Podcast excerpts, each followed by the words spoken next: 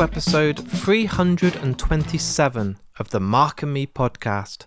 As always, I'm your host, Mark. Now, joining me on today's episode is Jack Underkofler from the incredible band Dead Poet Society. This, for me, is a band that I hope I bring to many people's ears from today's podcast because they're absolutely phenomenal. I've only recently started listening to them over the last six months, but I'm absolutely in love, and I can't wait to catch them in the UK on their March tour, which is only a few weeks away.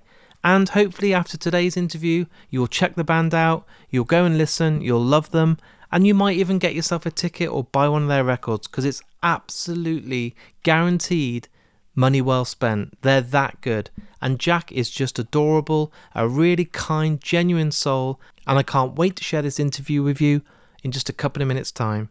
But before we get there, let's quickly touch base and talk about episode 326. It only came out on Sunday, literally a couple of days ago, but I was joined by Connor from The Scratch, another band that are touring right now and should be on your radar. They're absolutely phenomenal.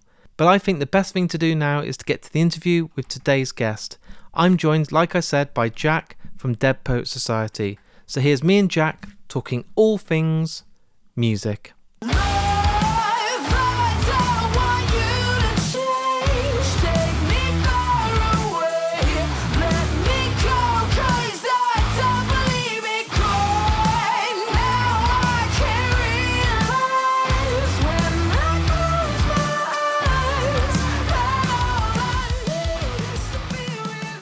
So, Jack, thanks for joining me today on the Mark and Me podcast.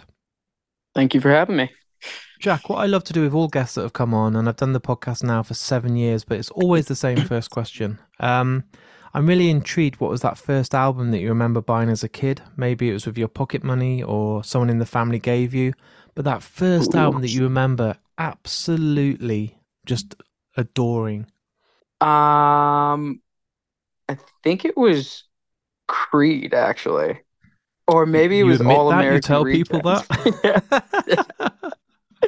uh, I'm tired of pretending Creed's not an amazing band, dude. Yeah, that's fair. I love that band, and also, um, or it might have.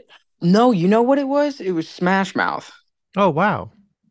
Yeah, but like their first years. album. Yeah. Yeah, back when they were like a when they first started, they were like a ska yeah band. So I think it was that album, the one with the the car in space on the front. How old are you at this point? I'm trying to picture it when Smash Mouth were kind of. looking... I'm 30 now. Okay, so are we looking like 15, 20 years ago? Yeah, yeah, that sucks. No, 20 years ago. Yeah, 20 probably years. like 20 years ago. Yeah, that's all right. Yeah. So, were you kind of straight away wanting to go down the avenue of getting into punk rock and that sort of like Offspring and Green Day and Blink 182? Did that kind of come from Smash Mouth or did you go in a slightly different direction? Um, I don't, you know, like, so I wasn't introduced to a lot of music growing up. No. My parents kind of, they were huge into Frank Sinatra, uh, Chet Baker, and like Earth, Wind, and Fire. And so we listened to a lot of that growing up, but most of the stuff that all of my friends grew up listening to, I had to kind of like discover on my own. Yeah. Like classic rock, I didn't listen to any of it till I was in high school. And uh but when I first started playing guitar, it was it was uh Green Day mostly that I listened to. And then my dad out of nowhere, even though he never listened to Bob Dylan, got me this like Bob Dylan Essentials chord book. I just went through and learned probably like two thirds of the 50 songs that were in there. And those two artists, Green Day and Bob Dylan, were kind of like the start of my interest in music. I mean, I'm 41, so I'm a bit older than you, but I was very similar. So my mom got me a guitar book, and it was like the basic chords, you know, C, G, D, and A. Mm-hmm. But then it was like play along with the Beatles, and it just had like 50 Beatles songs in. And it was only just after that that I discovered you could go, and this is before the internet and stuff. Like you know, buying um, tab was a big thing, so you buy an album of tablature, and I'd learn literally Green Day Dookie. Um, and I, I couldn't believe how simple it was. You know, it's incredible. Um, but learning to play stuff like When I Come Around and just knowing it was four power chords, it was like, oh, this is amazing. So I could sit and play along to Longview and Basket Case and all this sort of stuff. Yeah. it, it was amazing. Oh yeah, it's it's so sick when you're that age too, because you're just full of like raw emotion that once you get those chords down, you're just purely purely feeling everything that you're doing. You're just like just fucking digging into it. I don't It's know if it's just been like I don't know if it's just being an innocent kid, but I I seem to remember back then as well. It always seemed a lot easier. Like I could pick up the guitar and play along to these Green Day songs and just have fun with it and just sit there playing along. And hmm now trying to like learn some songs, I'm like my brain doesn't want to hold the information as much. It's like same with video games. If I play a video game now, I'm like I can't fucking do this. It's too complicated. Like my Yeah. brain my brain's tired. It doesn't care for Xbox or PlayStation. I'm like it's too hard work.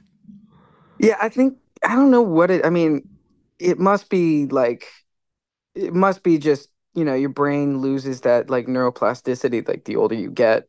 But at the same time, I think I think the older you get, you think a lot more. Yeah.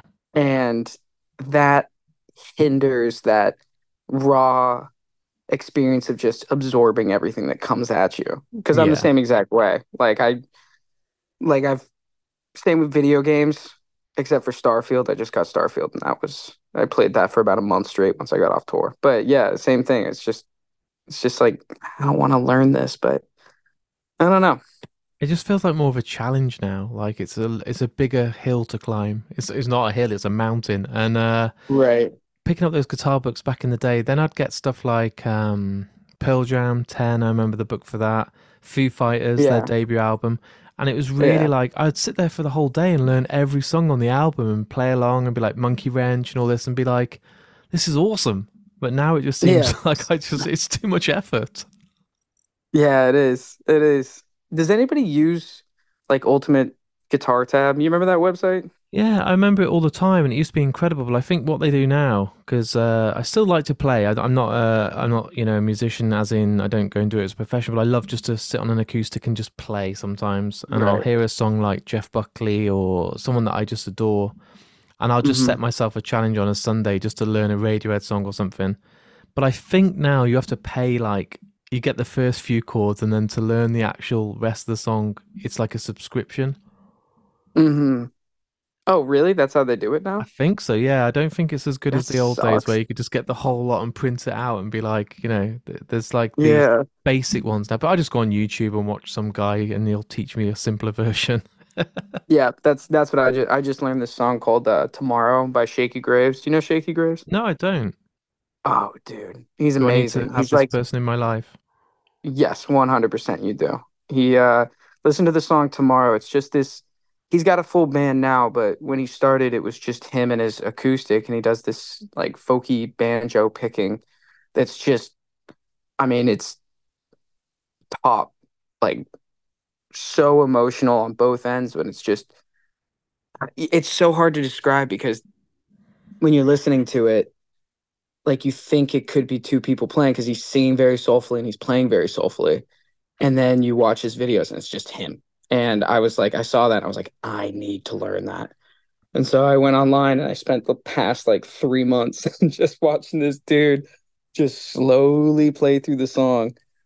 And uh Did you and master it in uh the end? Have you got it down to a T? I've got it down pretty good now. Oh, Yeah. nice. There's something Yeah, really nice. rewarding, isn't it? When you get it right, you're like, as long as it took fucking ages, it doesn't matter. Like, I'm now playing it. Yeah, when you reach that point where you don't have to think about it anymore. Oh, it's so embedded nice. somewhere there and you're like, oh, this is autopilot. And you can just look away and be like, oh, I'm still playing. Yep. Yeah. So, what about good. live music, dude? Because we've talked about Green Day and they were one of the first bands I ever saw on the Dookie tour. So, it shows my age. Um, Mhm. locally in the UK, there's a good place called Wolverhampton. Um, it's not far from where you guys are playing next year in Birmingham. But they used to get these Mhm. incredible big bands in these really small venues. So I saw stuff like Korn, Limp Bizkit, Deftones, all in these like, you know, the crowd was no bigger than 200 people. Um, and I was wondering what that first gig was that you can remember you went to that kind of made you have that urge to want to be in a band. Um, you know, my first concert was actually pretty late. I think I was 16. Yeah. Um, I went and saw John Mayer Oh wow. at at the Virginia Amphitheater, uh, Virginia Beach, and That's uh, pretty special for a first show. Like some people have come on and just been like, "Oh, I went to see my mate's local band," but John Mayer, like, like that's awesome.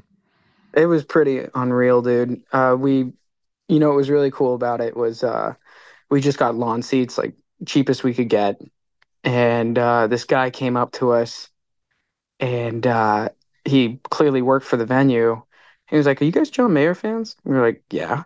And he's like, "Well, we're trying to fill up the front. Like, do you guys want these tickets?" We're like, Wow. "Wait, what?" And this was maybe like four songs in. And we were like, "Yeah, fuck yeah, we do." And so we start walking down to the front, and we get to like the first like row of fucking, you know, like where the lawn turns into the seats, and the person's like, "Go further." So we start walking down more. And we get to the next guy and we're like, where are these seats? He was like, keep going all the way down. So we go all the way down and we're right up on the stage. And I was like, Oh my it felt like we were we were like breaking some sort of rule being this close. And the person was like, Yep, right there. We just went, stood maybe 15 feet from him.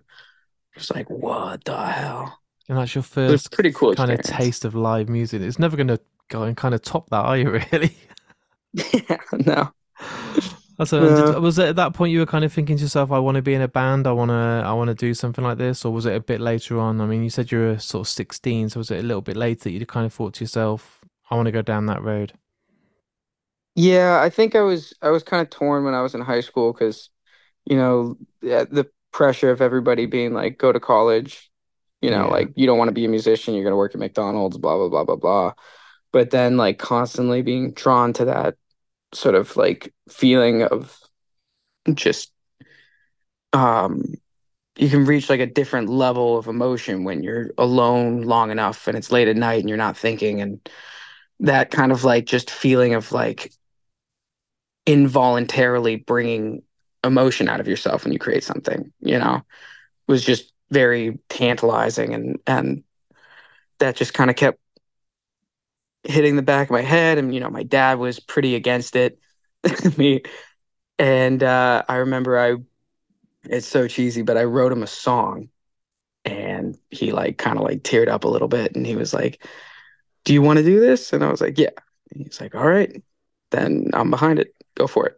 And uh and that's that's kind of that was probably like 17ish and uh I just went all in. I applied to go to music school which was a mistake but you know that's how I found my band. And uh yeah. It's it's amazing because I ask this to a lot of people, but because I interview film directors or actors or musicians, sometimes I truly believe that a parent's nightmare is their kid turns around and says, "Mom, Dad, I'm going to be the next Kurt Cobain, or I'm going to be in a rock band. Like, I don't want to go to university. I don't want to study." But to have the backing from your dad and your family, that is crucial, isn't it? I mean, hmm that's beautiful to hear that your dad, you know, I mean, you wrote a song and kind of won him over, but you proved to him and showed him that, like, please put your kind of faith and trust in me because I really want this. It's not just like a, a bit of a, like a, a hobby. You want to really do something with this. right right and I was you know I can't imagine it was very easy for him because I remember having a pretty real conversation with him my freshman year of college. I was like kind of asking for advice, and you know, he grew up in you know, uh, he was a fighter pilot, military guy, and then he was a he was a pilot for Delta for many years, and so his he had no advice. You know, he kind of just was like, "Hey, dude," he was like, "I don't know, I don't know what to tell you. You just gotta kind of figure it out." And so, kind of being on my own in that sort of world of like, okay, every decision I make is fully my responsibility. I don't have any guidance in any of this. I think was really helpful in growing, but like having that simultaneous, like, you know, I support what you're doing emotionally. That was that was kind of nice. So it was kind of like a little bit of uh, support, but also you got to figure it out on your own, kind of thing. Yeah.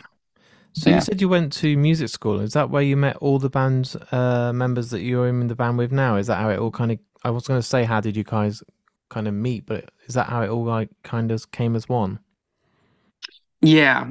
Yeah. So my uh, freshman year at Berklee, I was friends with our guitarist Jack's roommate. Yeah. And uh, they kind of like it was our guitarist now and then our old bassist at the time. And they were kind of like cycling through band members. And I remember not wanting to join the band at all because I thought they were really bad. And uh, so they know this, or they're going to find out by listening to this, and then you're going to have to no, explain. No, I've told this story before. I've told this story before, but I thought they were. There was even a meme at Berklee about like how bad they were, and uh, and they were so bad, in fact, that one of my best friends was drumming for them at the time, and I like sat him down at this like burrito shop by Berklee, like as a genuinely concerned friend and i was like you have to leave this band dude. Like you gotta get out of this band and do something else. And then six months later i ended up joining the band. I was like Oops. how do you go from that? Like dude get out of this to fuck it i'll jump in and this sinking boat i'll join you on it. Like were you just determined to turn it round? Were you just kind of like i reckon we we have still got something here even though it's not great there's something there that we can work with. Um, so they had like a few songs, and their drummer had left because of me, and their singer had left the band. Yeah. And uh, so they just had these songs that they had written, and Jack had heard me sing, and he liked my voice, and so he asked me like if I could sing on these songs, and I was kind of doing my own thing at the time, but you know, I was there was a friend group starting to form, and so I didn't want to be like, no, you know. So I uh I went and sang on a couple of the songs and I tweaked them like lyrically in a few different places and melodically and I guess they liked that and so they asked me to join the band and I kept dodging it because I really didn't want to join the band and I just kept dodging them and dodging them. but eventually, just kind of submit and go, okay, fine. Right. Yeah. The bassist showed up at my front door. Wow. And was like, "What are you doing?" And I was like, "Just hanging out." And he was like, "Do you want to write?" I was like, "Oh no." And so we like, he, I like was like, "Sure, yeah." Like reluctantly, and I brought him upstairs, and uh, we wrote what ended up being the very first song we released as a band, like together from the start, and it was called 145. And it's just, you know, it's like a bluesy rock kind of song. And after that moment, I was like, oh, maybe there is something that's kind of cool here. I'd never co written before, you know, and, and I thought that was pretty fun. And yeah. The rest is that was kind of the origins of it. Yeah. What surprised me about you guys is it's been 10 years since the release of Weapons. You know, like 10 years has gone by, which just blows my mind. Um, what was your vision when this band then obviously you joined? There's a bit of a lineup change. I'm sure the dynamics changed. With your expectations of the band, and I say this with respect, at that point being quite low, like, you know, you didn't really love this band. You were like, guys, you're terrible. Did you mm-hmm. kind of then kind of have this anticipation and kind of goal for you guys as we will just play as many shows as we can. We will just work our asses off and basically get as many support slots as we can. And then just hopefully it'll just naturally and organically grow. Um, yeah, I think it was a pretty heavy hustle mindset from the beginning because we didn't really know. We didn't really know what to do. Nobody, I mean, nobody knows what to do. You know, it starts off you just like making music, you know, and and you're writing something, and you don't you don't know what you're gonna do with it. You just know to like, all right, we have this thing that we think is really sick. Let's just put it out there. And once we did that a few times, like we released our Weapons EP, and then we released a song called uh, Sound and Silence and you know it's it's kind of like a uh, my looking back on it i i don't like that song very much at all but i know like there's in hindsight still yeah. people that yeah in hindsight but we advertised it to like north america just because it was like this broad swath of land with no targeting. We didn't know how to use Google AdWords. We just advertised it everywhere on YouTube. And for like, we had a budget of like 200 bucks, 300 bucks. We just spit it out there. And this YouTuber down in Mexico found it and shouted it out on his YouTube channel. And we got like a hundred thousand views on it, like overnight. Wow. And we are like, whoa, what the heck? And so we, so we reached out to the guy and turned out he had a band and we were like, we got to go down to Mexico and play shows. Like, we got to go to Mexico and play shows now. Like, we have to figure out a way to get there. Like, because we knew that like playing shows in that area locks in fans. Like, Yeah. that's what we need to do. And uh, we messaged the guy. We're like, can we open up for you? He was like, yeah, sure, come on, whenever. And we were like, how's February? We'll come down there. We'll play like five or six shows. And he was like, yeah, sounds good. So we booked the tickets and we told him we booked the tickets. And he was like, oh, you're actually coming. Okay, cool. I'll, I'll book some shows. and that was kind of like the beginning of the of the like touring lifestyle for us. You know, we were all kind of addicted after that because it's just it's like camping. It's like it sucks, but it's so much fun at the same time. And uh he's it's just like an adventure every time you go, especially when we would go to Mexico and tour with the bands down there. It was just like entering a whole different universe.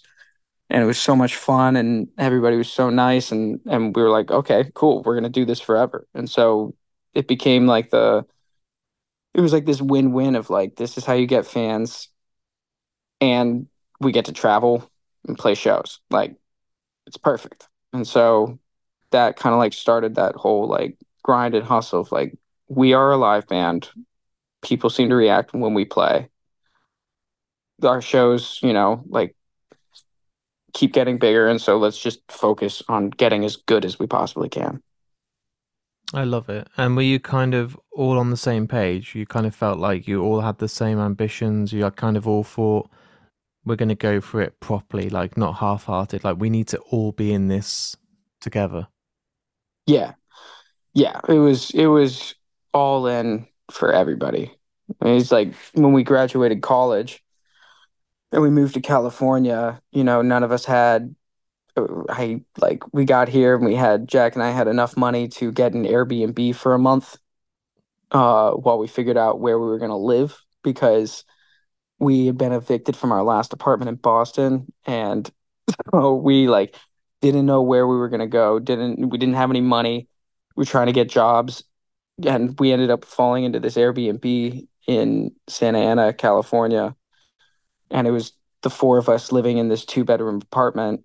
Our bassist li- lived on the balcony and the three of us lived on the couch in two beds and rotated those out. And it was it was just like if we're gonna make this work like we all gotta be together. We're all working jobs nonstop you know it was like working you know eight to 12 hour shifts every single day doing uber and then coming home and writing music. And it was just like this unit of like everybody just going as hard as they possibly can to keep this thing afloat you know? Because it's like if you if you're not like a if you know you don't have some sort of rich uncle funding your entire project it's very difficult to get it off the ground because you have you have to live somewhere and you have to work and then but also at the same time you have to leave those jobs constantly because you're going on tour Yeah. so it Can can't be go away on job. holiday, boss, for the next six weeks, please? Exactly. four weeks annual leave allowance, but I want to go and fucking play with my band. Right, right. I think I mean I I've between the between the four of us, or I guess the three of us, because our bassist is has been with the band for about four years now, and um, we've probably had well over thirty jobs in the span of like four years. it's like you just you, you do uh, everything. Were you kind of mentally reassured while you were doing this by the fact that when you were doing these shows and you were taking this annual leave from work and quitting jobs, the crowds were getting bigger? More people were singing back your songs. You noticed the kind of, okay, we're supporting this band and we're going to try and win some fans over. But hey, this is quite good because last night there wasn't as many people, and tonight we're selling a bit more merch. Or tonight I've noticed the same faces from yesterday, so you can kind of feel that momentum. Yes, you can, and I think more so now than we could when we when we first moved to California or when we first sort of like set out to like this is what we got to do. Um, because I'm not like the first. You know, I've been in California now for seven years, and it's been a rough seven years, but it's and there wasn't a lot of reassurance in the beginning. You know, it was more so just this like hope that there would be reassurance, and Yeah. it was, you know, we tour Mexico maybe twice a year for what we could afford at the time, and those, yeah, those little two week glimpses would be what would keep us going because the rest of the 11 months would just be suck. And uh, so, yeah, the more and more it happened, the more reassuring and it was that, okay, like we can do this, we can make this happen. So it was was not a lot of hope in the beginning. But Not the, the fact is, like, you know, we're here 10 years later, uh, on the verge of a new album coming out. You must be absolutely still loving it. You must be feeling like it's all been worth it because you haven't had a No, band up change, you know, for four years since your last member joins. You are doing much bigger shows. Your figures on, which I hate that we get judged by our numbers, but Spotify and all your numbers of followers and everything. It's huge, man. Like, you must be feeling really, really awesome right now. Yeah, yeah, I I am. I am. I've I've felt very optimistic about the whole thing. You, you know, you don't want to get cocky about it, but it's it's it feels very good at this point. And and I mean, the fact that we're 10 years into this and we still love making music and at the at the core of it all, that's what what why we do this is because it's just you love I love just having a feeling and then putting that feeling into a tangible form.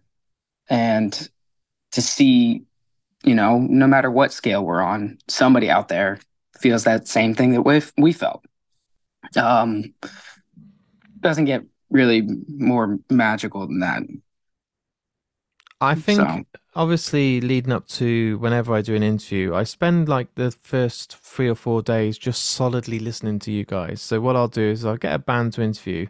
There's no point in me sitting there and reading all the a biography because I want to get to know you on the actual show so it feels natural instead of just, you know, reading like a bloody yeah entry on a website. It's, there's no point. It doesn't. It doesn't mean anything to me. But what I've noticed with your albums is the progression of um, songwriting, of the musicianship, and the favorite bands that I will always listen to are bands like Thrice, uh, Radiohead. And they're bands that evolve and they don't sound like the last thing they did. They always try and challenge themselves. And Right. what I've really noticed with you guys is the same. You don't play it safe. You're not just the same band that you were off your first album back in 2015. Mhm. Like, it's incredible to hear the growth and obviously your maturity and the production of your latest work is fucking unbelievable. Like, how, thanks how, how could I love you? The yeah the kind of oomph and the drive and the the production is just incredible. You must be so proud and so excited that the world gets to hear this in, you know, less than 2 months time.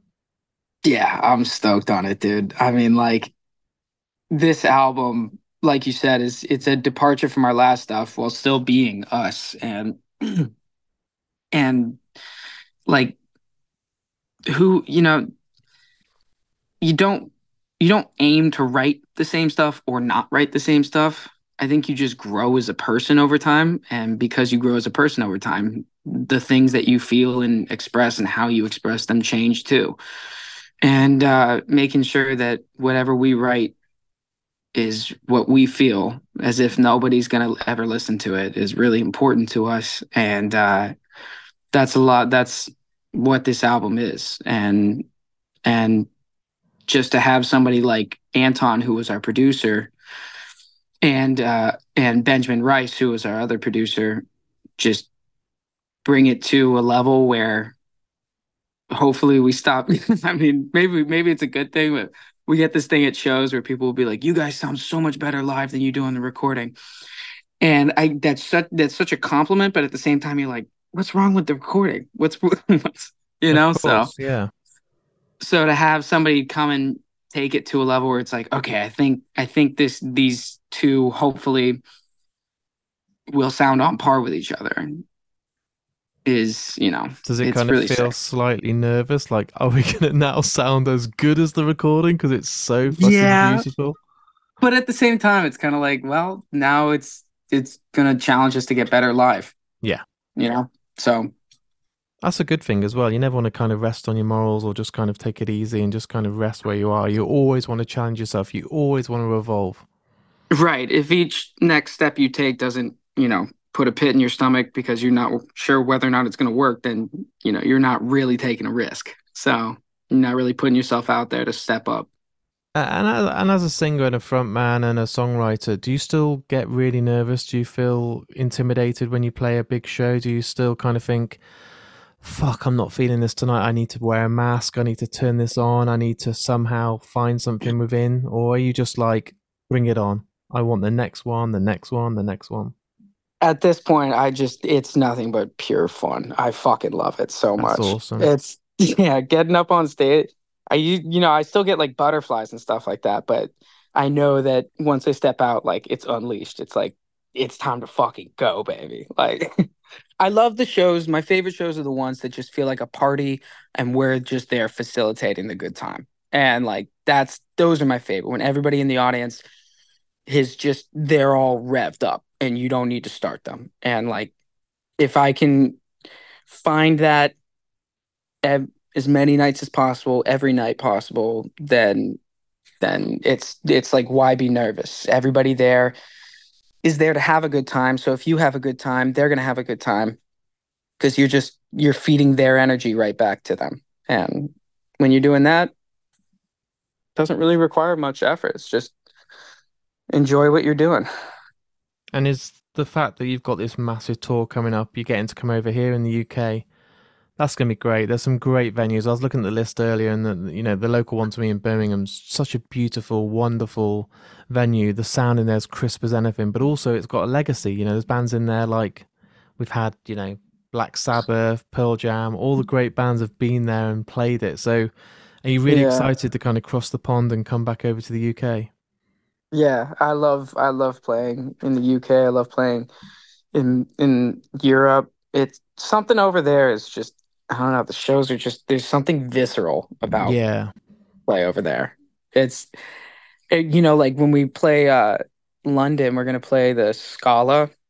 Yeah, and that'll that'll it's looking like it's gonna sell out, and that'll be the biggest show that we've ever sold out and played. And the past shows we've had in London, which have been like two, 300 capacity, just packed, dirty, sweaty, have been chaos. So I can't even imagine what it's going to be like when we double the size of it. it's going to be so sick, dude. Have you got any? I don't know if you're allowed to talk about it, but have you got any ideas or anything in pencil at the moment to do any festivals over here, or is it just kind of in talks at the moment? Uh, I think we're looking at festivals. I don't know what's been announced and what hasn't, or what's like official and what isn't. Yeah. So there are definitely festivals come. I know that. You're teasing me now. There's announcements every week at the moment. We just had Download. We just had 2,000 trees. We just had arc mm-hmm. tangent. So a lot of stuff's happening. So I'm sure it won't be long until I see you guys on a poster. Yeah, both fun festivals, by the way. Yeah, yeah, very, those very are great. Cool. Really good. And they're just a really good environment. Like the atmosphere there is just everyone's there just for the music. There's no dickheads, you know. It's just a really right. great place. Um, it's I just I miss it so much because I do all of them over in the summer in here, and I go and interview mm-hmm. bands all day every day, and I fucking love it. And then it comes to the winter, and it's kind of like I've gone into hibernation. I'm like, come on, I want it to get to the summer yeah, again. I want to see those the festivals shows. are just such an it's just such a sick vibe to just you know i mean i i as like from an artist perspective you go there you play 45 minutes of just like you know go up there do your thing and then the rest of the day it's like you're at a theme park yeah it's like fucking amazing and it's just such an awesome vibe and everybody's just hanging out yeah it's great Well, when, wait for it to when I back. see the announcement and there is some official stuff, I will make sure we catch up face to face. I'll have you a beer and we'll actually just carry on chatting. I'd love that. That'd be awesome. Uh, what I do on this podcast, and I do it to every guest that comes on, and I do put you on the spot. And I think songwriters and especially musicians find this difficult because it's your life. But what I try and do to keep the podcast original as I can is everyone gets to choose the last song that's played. So after the podcast is edited and all the world's ready to listen to me and you talk, one Mhm. song plays. Now, it doesn't have to be by your own band. You know, there's only been one person that's ever picked his own band, but everyone else chooses a song or a band that means something to them. And I know I'm putting you on the spot, and there's probably a million songs in your head now going did did did did did. But what's the one that kind of came to your heart and soul as I asked the question that you would love to be played today? Uh, I would say Read My Mind by the Killers. That's a fucking great tune. I love that song so much. Is there a reason behind it why you love that song? Does it like does it captivate like a certain part of your life? Is it bring back certain memories? Is there nostalgia in it, or is it just that you love the song? Uh, it- to be honest, I don't really know, but that part in the bridge where he goes, uh, uh, slip in my faith until I fall, she never return that call. Well, then open the door, don't let it sting. Amazing. Uh, that part, oh, that part makes me like want to cry every time I hear it. I don't know why, because I don't even know what those lyrics mean. But yeah, it's just that song. Oh, it's so good. It's incredible when you find those songs, and sometimes there doesn't need to be a reason. You know, Corduroy by Pearl Jam. I don't know why, but the break it down, and then it suddenly builds up, and Eddie's voice when it just kicks back in. I think he doesn't even say anything. I think he just goes, "Hey!" But the way it crisp, like the way it just does it every single time, even though I've listened to it a mm-hmm. 1000 times, the the hairs stick up on my neck, and I'm just like, It's so crazy, right? it's like a It's drug. yeah, Yeah, that's it's so weird how music is just this like, you know, we have these these emotions, these perceptions that were built for, you know, survival, like happiness, ha- like happiness, horniness, anger, sadness, all these things. And then we discovered this way that if you make these sounds, you can trigger those emotions without any real world stimuli of those things. Yeah. And it's just the coolest, it's so sick. You know? I, I've recently been getting a lot more into. I sound like an old man, but like m- movie scores, uh, and I'll listen to obviously you know Jonny Greenwood and people like that from Radiohead that are just the masters that have worked with like Paul uh, Paul Thomas Anderson and stuff. But even like Hans Zimmer, the power in his music is Mhm. just and his compositions. I was only just listening to Interstellar soundtrack the other day because if I listen to too many songs or Oh, bands so when I'm trying to do work, I'll find myself singing along and then like, oh shit, I'm I'm not getting any work done. Not concentrating, yeah. But um, I was just blown away. Like Interstellar soundtrack, like it's more than just a piece of music. It's it's like a feeling that I can't describe with words how powerful Right. it is. It's it's amazing. Yeah, man. he just he like took emotions and put them into a tangible form. It's just like he was just like, this is how you trigger this emotion. This is like, I wish yeah. I knew the magic book of how to do that. it's the world's It's biggest just make mystery. yourself feel something. Yeah, I think Dude. that's. I mean, honestly, I mean, I'm. You know, we're obviously not the. We're still working on being great songwriters. You know, we're gonna we'll get there one day. But something that's always rung true to me is that if you make yourself feel something, you've got you're almost guaranteed to make somebody else feel something. yeah. And there'll be somebody out there that's listening to this podcast today, or a fan of your band that that happens to them when they listen to one of your songs. They have those emotions, and that must be surreal. That must be like a pinch me moment, you know. Yeah, it it is pretty magical. Yeah, and if I think about it too hard, I tend to tear up because like a lot of fans have shared a lot of stories with me about like what it means to them and like just you know, it's like something I've always that was just like the childhood dream was to like just make something that's uh, that made somebody feel something and be able to just share what I feel and have that resonate and come back and it's just it's I don't know, it's the coolest thing on earth. I don't have a very extensive vocabulary to describe it, but I don't, I don't think there are words to describe it. I think you know the fact you've been doing it ten years, and I honestly I've only met you today, but I think we'll be having a chat again in another 10 years on how it's been 20 years since Dead Poet Society. I truly think you'll do this for a very long time to come because it must feel like you're still only just finding yourselves. Even you then said you're not the perfect songwriters. You're not walking around with any arrogance or kind of, you know, oh, we've made it. You, you're you're so hungry and kind of humble, but at the same time ambitious, and never lose that, dude. No, well, I'll try my best, man. And thank you for having me. it's an absolute honor. Uh, I will come and see you in Birmingham. I give you my word.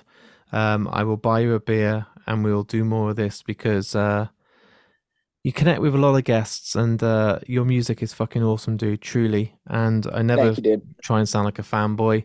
I've spoke to my idols on this podcast. You know, I, I never thought I'd get like Jimmy World on here or um, Biffy Clyro.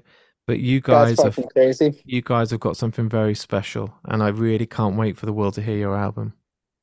Hey, well, thank you very much, man.